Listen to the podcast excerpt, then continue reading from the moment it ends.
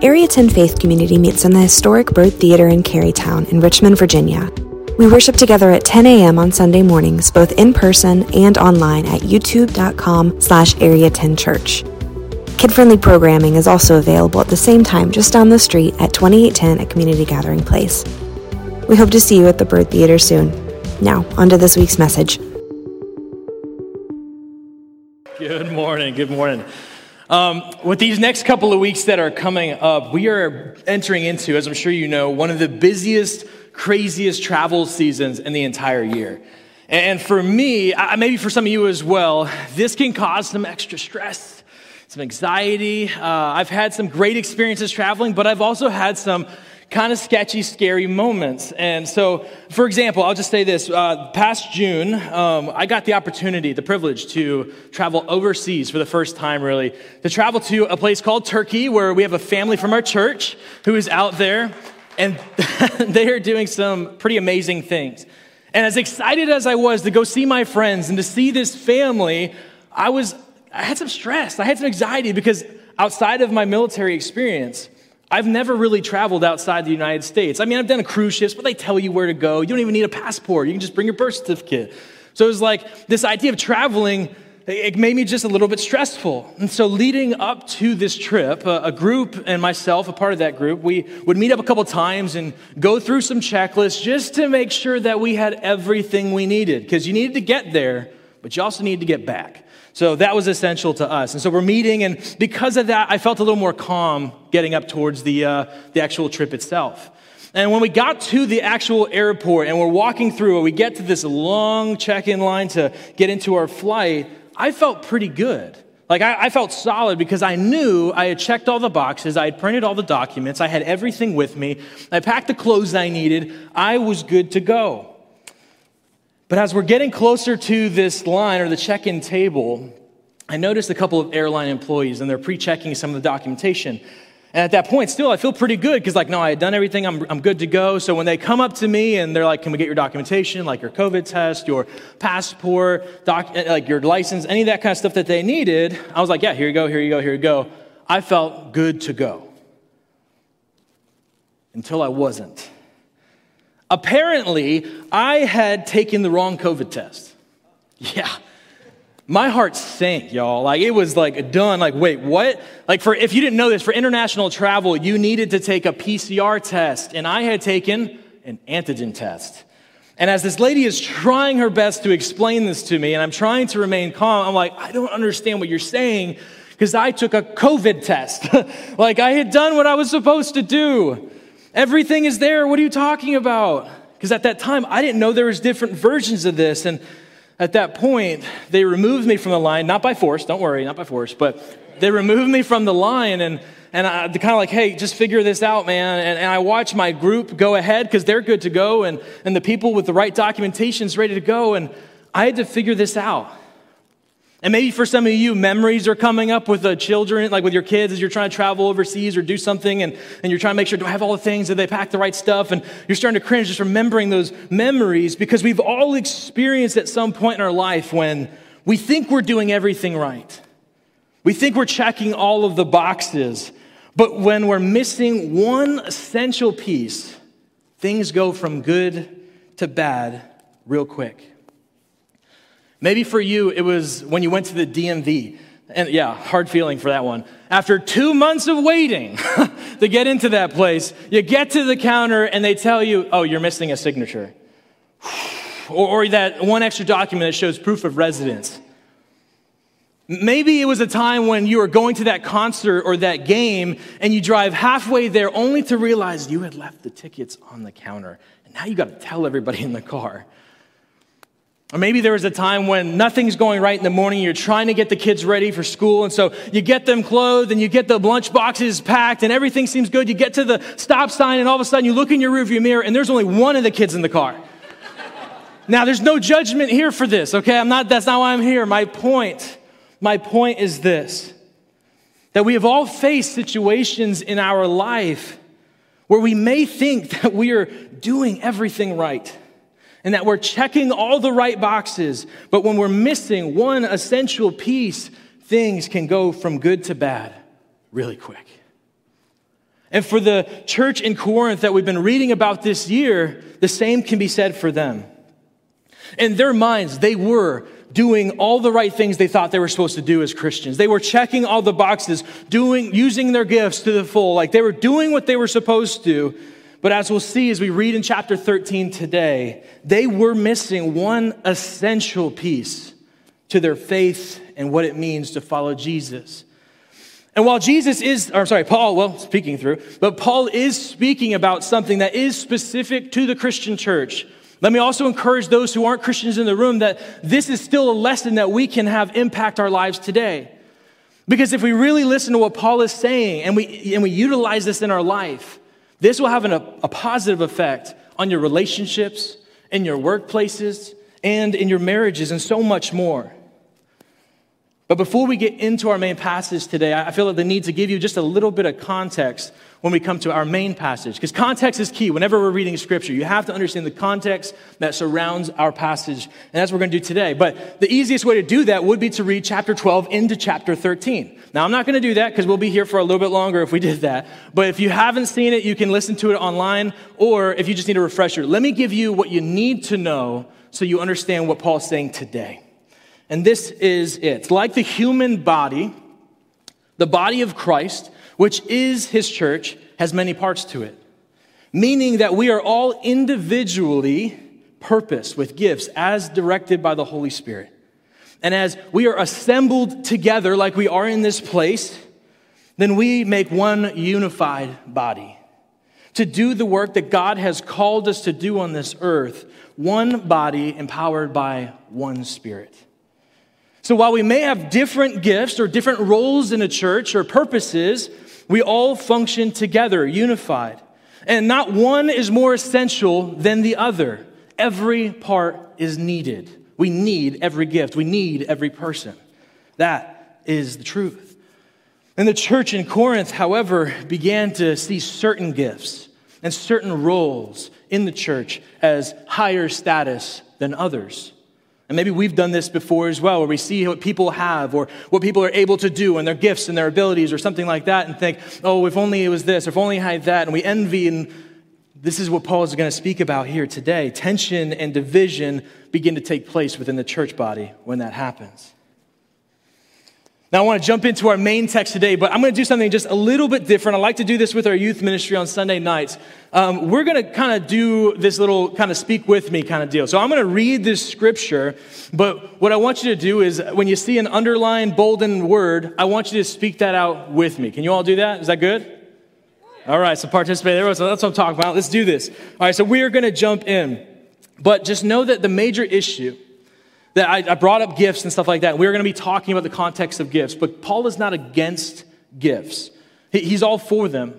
The major issue is elevating the gifts higher than they should be. And he's going to show them that the primary marker is not what you have or what you know. It's about the love that you have for one another. This is the context that we have for today. So let's jump into the main text, starting in verse 1, 1 Corinthians chapter 13. Let's do this together. If I speak in the tongues of men and of angels, but have not, I am a noisy gong. Good job. I am a noisy gong or a clanging cymbal. And if I have prophetic powers and understand all mysteries and all knowledge, and if I have all faith so as to remove mountains, but have not love, I am nothing. I am nothing. If I give all I have, and if I deliver up my body to be burned, but have not love, I gain nothing. Remember what is taking place in the church in Corinth at this time. Particular gifts, as we saw, that are mentioned, like tongues and prophecy, great understanding and knowledge, and even sometimes their faith. They would take these, look at them, and they were beginning to be used as markers that would identify their spiritual maturity, kind of who they were, their status in the church. Even the amount that someone was willing to give from their possessions to their life, these were things that people would boast about or praise on themselves. Like if you did this or that, if you did these spiritual things, that meant you had arrived somehow in your faith. And that's not the case. What Paul is saying here is that you can have all or any one of these things to the max, but if it doesn't contain or isn't driven by love, it falls flat. It means nothing. Love is the motive that should drive everything we do as Christians. The fact that Paul is saying all of this in the text, we can understand that instead they were loving their gifts and their statuses more than the people those things were meant to serve.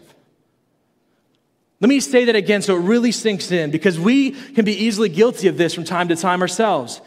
Instead, they were loving their gifts and their statuses more than the people those things were meant to serve.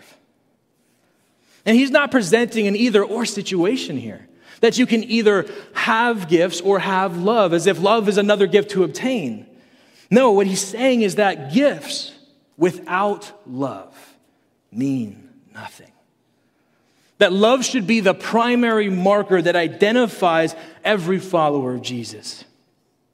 And when it is, they will use their gifts to not just glorify God, but use them in the way that he intended.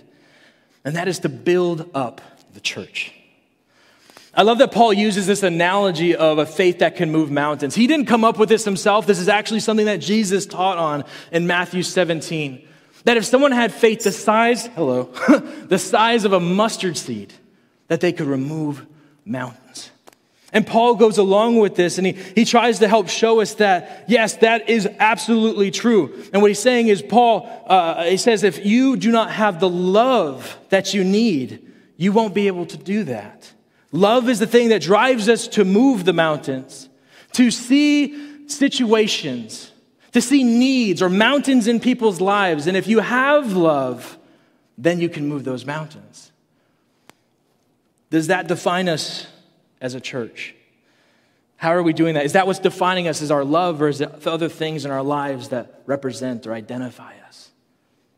It should be love, is what Paul is saying. But what exactly is love? Because so far he hasn't really clarified that. I would say that more often than not, love is something that is simply, I would say we equate it with an emotional feeling. We kind of oversimplify where we say, this is something I feel, or maybe this is an attraction that I experience for someone or something. And it doesn't help that we live in a day and age that defines love as love, which is really just no definition at all, but a mentality that love can be whatever you want it to be. And if someone like Paul comes along and tries to define love in a way that is different from our own definition, that'll cause us to cringe just a little bit. We don't like that. As a society, we are all about defining the things the way we want them to be defined. But if love can mean one thing to one person and something completely different to another, how can we authentically share that? How can I share love if it means something completely different to you? When we lose the true picture of what love is, as God has identified it, as determined what this is the purpose of, we lose in it. We cheapen what love can be when we remove it from God's plan. And Paul is saying here that it's really important to our faith. And thankfully, Paul doesn't just leave us without clarifying what love is. When we continue into this text, the first section shows us as this is important to your faith. This second section is going to describe what it looks like, or maybe even more clearly, what it doesn't look like. Because love can be defined. Love can be defined. But before we continue into verse 4 through 7, it really talks about what love is or what love isn't. I need to kind of send out this disclaimer. I feel the need to, because many of us probably are familiar with this passage. Whether you consider yourself a Christian or not, you've probably heard this passage before. Just simply, have you been to a wedding? Have you seen a wedding on TV or in a movie? This is known as the wedding passage, but let me challenge you not to think of weddings when we read this scripture together. Because as I mentioned earlier, Paul is not talking about marriages. He's talking about a love that is shared between members in a church, a faith community. While it can certainly mean something for a marriage covenant or for any friendship, Specifically, Paul is talking to a church. Try to remove that. I know it can be hard, but remove the wedding aspect of it and really dig deep as to what Paul is saying. And lastly, let me also challenge you to read this passage for yourself. It's so easy for us to look at this passage and be like, yep, got that, but this dude, or this, like, we like to identify as someone else, but what if it was speaking to us and we just didn't know it? Let me encourage you to read this for yourself. Because while it applies to others, it does apply to us as well. And my hope is that every one of us have come here this morning or are watching online to be encouraged and to grow in our own faith. And I believe when we do that, we will become more unified as a body. If we will read this text and use it in the way that we see how we are to love the people around us better, then naturally our friendships, our relationships, our marriages, they will become more unified as well. All right, so let's dive right back in. I'm going to read something. You're going to see bold in the letters, and come with me on that one. 1 Corinthians 13, pick up in verse 4. Here we go. Love is patient. And I got you on a double one right there. Love does not envy or boast. It is not arrogant or rude. It does not insist on its own way. It is not irritable or resentful. It does not rejoice at wrongdoing, but rejoices with the truth. Love bears all things, believes all things, hopes all things, endures all things. Now, what I'd like to do is actually read this passage one more time, but I want to read it in the New International Version just to shed a little bit more light as to what this passage is getting at. But you don't have to read it with me. Just listen to the words that are coming from Paul. Here we go. This is NIV. Love is patient.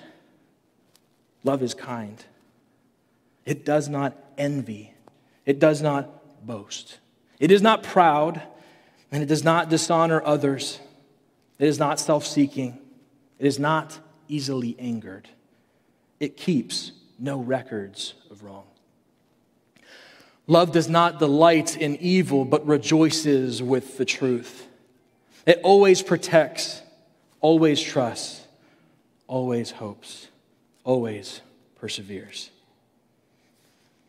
As you probably noticed, Paul is defining love more by what it isn't than what it is. And the reason for that is because he's trying to correct what is taking place already within the Corinthian church. Because certain people were viewing and elevating gifts and roles higher than another. Instead of experiencing love for one another in a church body, that wasn't taking place. Those who didn't have certain gifts or certain roles became envious of those who did. And that wasn't made easier because those who did would flaunt it or boast about it to those who didn't. And as you can imagine, this would cause tension, begin to have division within the church. It was no longer a place filled with love, but with toxicity. Because people were more worried about themselves than the body of Christ. But God has called us to do so much more, to love those around us, to build up the church is what the scripture says, not to build ourselves up or puff ourselves up, as it says. And he's given us these gifts and resources to be able to do just that. However, if we're not driven by love, we will tend to focus or seek the things that only best interest us. And some of the worst things in human history have been committed because of that mentality. Love has to be at the center. Now, many of us will hear this and agree with Paul and go, yeah, like, let's get rid of evil, yo. Let's do it. Get it gone. Let's just love people. Love. And we get excited about that. But the part where we begin to cringe in this text is the part, especially in our cultural climate, is this idea of rejoicing in truth. Rejoicing in truth. Paul, this truth that he's speaking about is an absolute truth, a truth that is meant to guide our lives. And we really don't like the idea of being told how to live our lives, or what we're doing is wrong, or maybe outside of God's ways. In fact, oftentimes when a Christ follower tries to help a brother or sister by showing them the error of their ways, that they're stepping outside of God's plan, it's not seen as love. It's seen as hatred. But that's not what Paul is describing here. He says love, real love, rejoices in truth. And sometimes that means the most loving thing one follower of Christ can do for another with the love that he's describing in this letter is to correct them and guide them in the way that they're living, to bring them back to God's ways. And on the other side of that, we should be able to rejoice in that, even though it doesn't feel good sometimes. But if we know that the other people on that end who are coming to us, if they care about us and love us, we should be able to rejoice that though this hurts me and I don't like what I'm hearing, I know you have my best interest at heart because I know that you love me. And that's how we can rejoice in the truth and being corrected even in the truth. That's what it means to be a community. That's what it means to have each other's back even when it's hard. And what Paul is doing in this letter to the Corinthians is one big correction, a loving correction to say you are focusing on the wrong things and you're failing to love one another truly. He's showing them at the center of all that they should be doing as a church isn't your gifts or your roles or what you have or your achievements. It needs to be love. Because those things that you're holding on to so tightly, that you're flaunting over others or envying what someone else has, those things will all fade away in time. They will one day cease to exist. And similarly, I think that we can look at our gifts, our title, the achievements we obtain in this life, the awards we may have, the pensions we may have, the money we may stock for ourselves. And we look at that and we think that means something, but what Paul is saying is it all goes away. Every one of it. And the one thing that's going to remain is love. Love will continue on when all else fails. Love has no end. Let's finish the text as we pick up in verse 8. Love never ends. As for prophecy, they will pass away. As for tongues, they will cease. As for knowledge, it will pass away. For we know in part, and we prophesy in part, but when the perfect comes, the partial will pass away. When I was a child, I spoke like a child. I thought like a child. I reasoned like a child. When I became a man, I gave up childish ways. For now, we see in the mirror dimly. The NIV says, only a reflection, but then face to face. Now I know in part, then I shall know fully, even as I have been fully known. So now faith, hope, and love abide. These three, but the greatest of these is love. It's love. Paul is showing the Corinthian church, as well as us today, that it is pointless to worship the gifts or positions or the things they hold or what others hold. But if they continue to do this, they will one day realize that it was all for nothing, that these things that they're holding on to will only fade away, that they are just shadows of the things to come. Gifts like prophecy and knowledge will one day for them never exist because they won't be needed anymore. The current knowledge that someone possesses in their life one day will be obsolete because God will reveal all of truth. And then Paul gives us this real life example, one we can all relate to, where he speaks of a natural maturity that we see, or hopefully should see, as we grow up in our lives. We gain better understanding. And in the same way of natural maturity, we will grow in spiritual maturity. But for now, we only know and understand things in part. And one day, we will know the things of God. About a few months ago, or a month ago or so, October, I don't know, not too long ago, I got to experience a sweet thing. I have one nephew. It's the only nephew I have. I had never met him before, and I will tell you, he is the cutest little kid I've ever experienced. And we got to go to New Hampshire, where they are, where I grew up, and I got to see him for the first time. And when we were there, we were also there to celebrate his one-year-old birthday. 1 year old. Adorable. Redhead, blue eyes. I mean, he's just cutest thing ever. I'll put it up to any other kid, I'm just saying. But man, he's smart. He's real smart. As I'm there, I'm just kind of taken back and awe because while I'm sitting with him, he's on my lap, we're having full-on conversations. Like he is speaking in these beautiful sentences, talking to me like we're boys. He's 1 year old, and he's talking to me like, hey, man, what's going on? Now, here's the thing. I don't understand him. He is speaking in some angelic tongue or language I've never heard before. But I'm telling you, I mean, he's having full conversations with me. I'm like, Grayson, that's awesome, man. That's so cool. I don't know what you're saying. But he is talking to me the best that he knows how to communicate. It's the only way that he knows how to understand, and he's trying his best, but this is as limited as he is for now. And in time, he will grow in his understanding. He'll be able to speak to me more clearly as he understands more truth and more knowledge. And just like any other kid, when he's fussy, he can't get his way, he just gets a little bit more fussy, and that's all he knows how to communicate. And one day, that won't work anymore. And that'll fade away because he'll start to get better understanding. It'll work for now, but not for the long haul. One day, the current way he speaks to me will be obsolete. He'll be able to speak beautiful, beautiful words. The same is true for us today and for the church in Corinth. Yes, utilize the gifts that you have right now. And if you don't know what those are, we talked about them last week. Email a staff member. We will help you discover your gifts. But yes, utilize them. Use your gifts to the best that you know how. Use your wisdom and knowledge and the things that you possess to encourage and bless others. Just don't make them your everything. Don't make them all that you are. Because one day these things will fade out of existence. And God will show us fully all the things we could ever hope to know. But until that day comes, we are challenged to focus not on the things we do or know. Again, yes, use them to glorify God, but focus on the things that have eternal impact, and remain forever. And that is love, and it's driven by love. So what does that look like for you? What does that look like in the context of the church? Because remember, Paul is first and foremost speaking of a love shared between believers.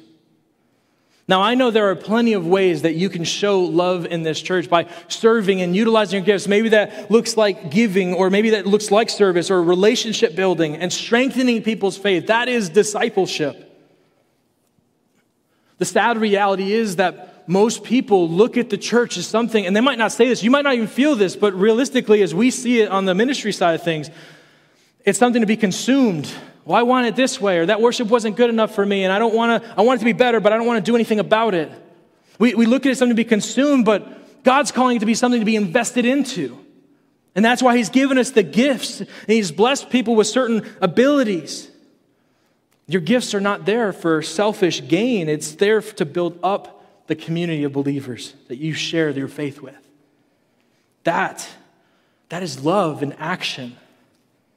But let's move beyond Sunday mornings, because church is not something that just takes place on Sundays. For those of you who don't know, November is actually Foster Care and Adoption Awareness Month.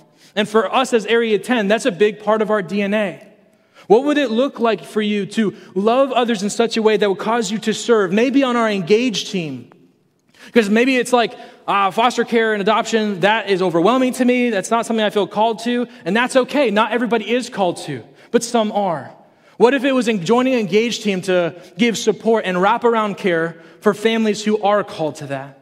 Or to serve in places like UMFS or VKB, who are serving children and students and young adults who are in the foster care system and need to experience the love that is in you. What does it look like for you to take love like this outside of the church, where it still applies? Whether it's at work or in your relationships or in your marriage, when we care more about ourselves than those around us, tension and division will begin to show up. But when we love and care for those around us in the ways that God calls us to in this passage, then that team or friendship or marriage will grow stronger and more unified. Just as long as love is the essential piece that drives us to do these things. Love is more than an emotion. It is more than an attraction that we experience. Love is the one thing that should last all of time, Scripture says. Love is the motive that has driven Christians from the beginning of Christianity to do things that nobody else was willing to do. It's not the things that we have, the things that we're able to do, the things that we have in our life that mark us as Christians. What should mark you as a follower of Jesus is not the gifts or knowledge you possess, but the love that you have for others. How are we doing this as a church today? Are you using your God-given gifts to show love to one another, to the people in this room, to build up the church and to build up those on your left and on your right? I would imagine that if any of you were asked, "Are you a loving person?" you would probably tell me, "Yeah, of course." But how would you really know? I want to give you some questions just to reflect on, so don't raise your hand or don't say anything out loud. But just reflect on these questions to see where you are when it comes to loving others. Is this true for you? Do you tend to care more about saying all the right things over how you say them? Paul says, without love, the things you say are just noises that are coming out of your mouth, which amount to nothing. Because if your heart and what you're saying is not aligned with God's love, no one will be able to hear it. No one can hear it. Is your identity wrapped up in the things you can do, or having everyone in the room think you're the smartest? If so, I want you to hear this. You could possess the knowledge and understanding of something that goes beyond what anyone around you understands, and that may be true. Or you may have, or portray to have, the deepest faith in the room, and with that, it can be real easy to get frustrated with the people around you, thinking, man, if they would just know what I know, if they would just be more like me. Has that ever crossed your mind? But Paul is saying that without love behind each of these things, what you know or what you do, you are nothing. That's hard for us to hear. Last one, do you only do certain things in your faith or in your life because you know it will benefit you in the end? Paul teaches us that if you do all these things that you think you're supposed to do in this life, and if you check all the boxes in your faith and your heart is not in the right place, meaning it's love, that love is not behind everything that you do, driving you to share what you have, whether it be knowledge or possessions, if that's not behind it all, you don't earn anything.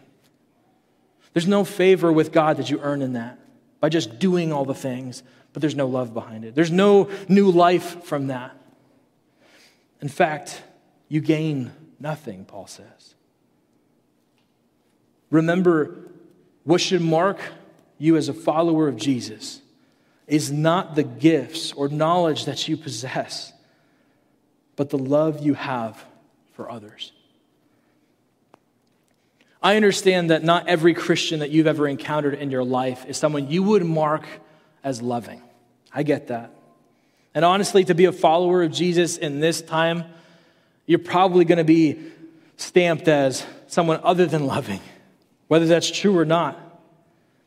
But I believe if we apply the truth we learn in this passage to our lives, what Paul is describing, this love, if we embody that, what would your life look like? Would it change how you led your children in faith? Would it change how you speak to your husband or your wife? Would it improve your relationships with your family or your coworkers or your teammates? Would it have an impact on the way that our church body, is able to reach those in the city who have never experienced the love that comes from Jesus? You may not be able to change how the world views Christianity and whether it's loving or not, but you can change how people in your circle view it by how you show love to those around you. Let's pray. Heavenly Father, I just thank you for this opportunity to be here and to speak to this church body, to my church body, who I'm a part of. And God, I mess up from this from time to time as well, but God, we need to be challenged, even in verses and passages we think we're familiar with. God, love is everything for us as Christians. It drives us. It should drive us to do the things that we're called to do. You've led by example in this through your son, Jesus. The scripture says God is love, and Jesus is the embodiment of that love. God, help us to experience that. If we've never experienced that in this room, I pray, Lord, that those who have not known Jesus or put their life and trust and hope in him would experience that love, would talk to a team member and say, I want to commit to Jesus. I want to experience that love. And we will baptize them, God, into your kingdom. But God, help us to show love to those around us, especially as we head into a holiday season where families come together and drama can take place. Help us to show love that isn't explained because we can just do it on our own, but we need you to show that love. God, you know us as people. We can be difficult sometimes. People can be difficult, but you're still calling us to love all those around us. Help us to do that, to embody the love that you are. It's in Jesus' name we pray. Amen.